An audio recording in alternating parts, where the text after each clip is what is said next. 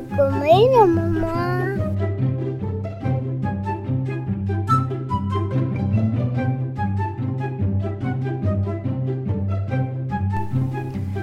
Γεια σας και πάλι.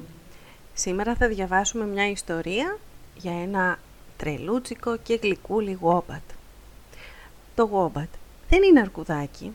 Είναι ένα ζωάκι της Αυστραλίας που μοιάζει με μεγαλόσωμο τροκτικό, χώνεται σαν τον τυφλοπόντικα και έχει και μάρσιπο. Το όνομα αυτό του το έδωσαν οι ηθαγενείς της Αυστραλίας. Η ιστορία μας λέγεται «Γόμπα την Παλίτσα» και είναι από τις εκδόσεις Παπαδόπουλος. Ώρες ώρες πώς μ' αρέσει, αχ και γίνομαι μπαλίτσα και κανένας δεν με βλέπει, μία τόση δά στα λίτσα. Ώρες ώρες πώς μ' αρέσει και ψηλά χοροπηδάω, για να ακούω καλά το μπαμ στο χορτάρι όταν σκάω.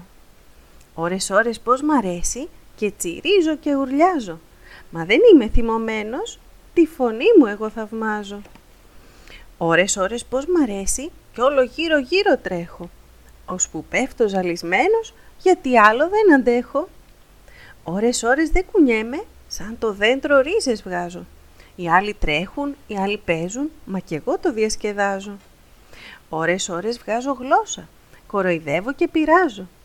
Πώς μ' αρέσει να γελάω και γκριμάτσες να ραδιάζω; Ώρες ώρες πώς μ' αρέσει να λερώνομαι πολύ, να έχω λάσπες και μουτζούρες απ' τα νύχια ως την κορφή; Ώρες ώρες πώς μ' αρέσει σαν την αστραπή να τρέχω.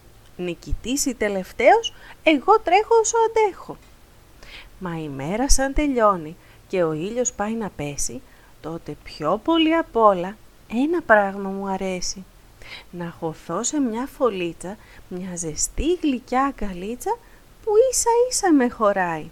Και εκεί γίνομαι μπαλίτσα.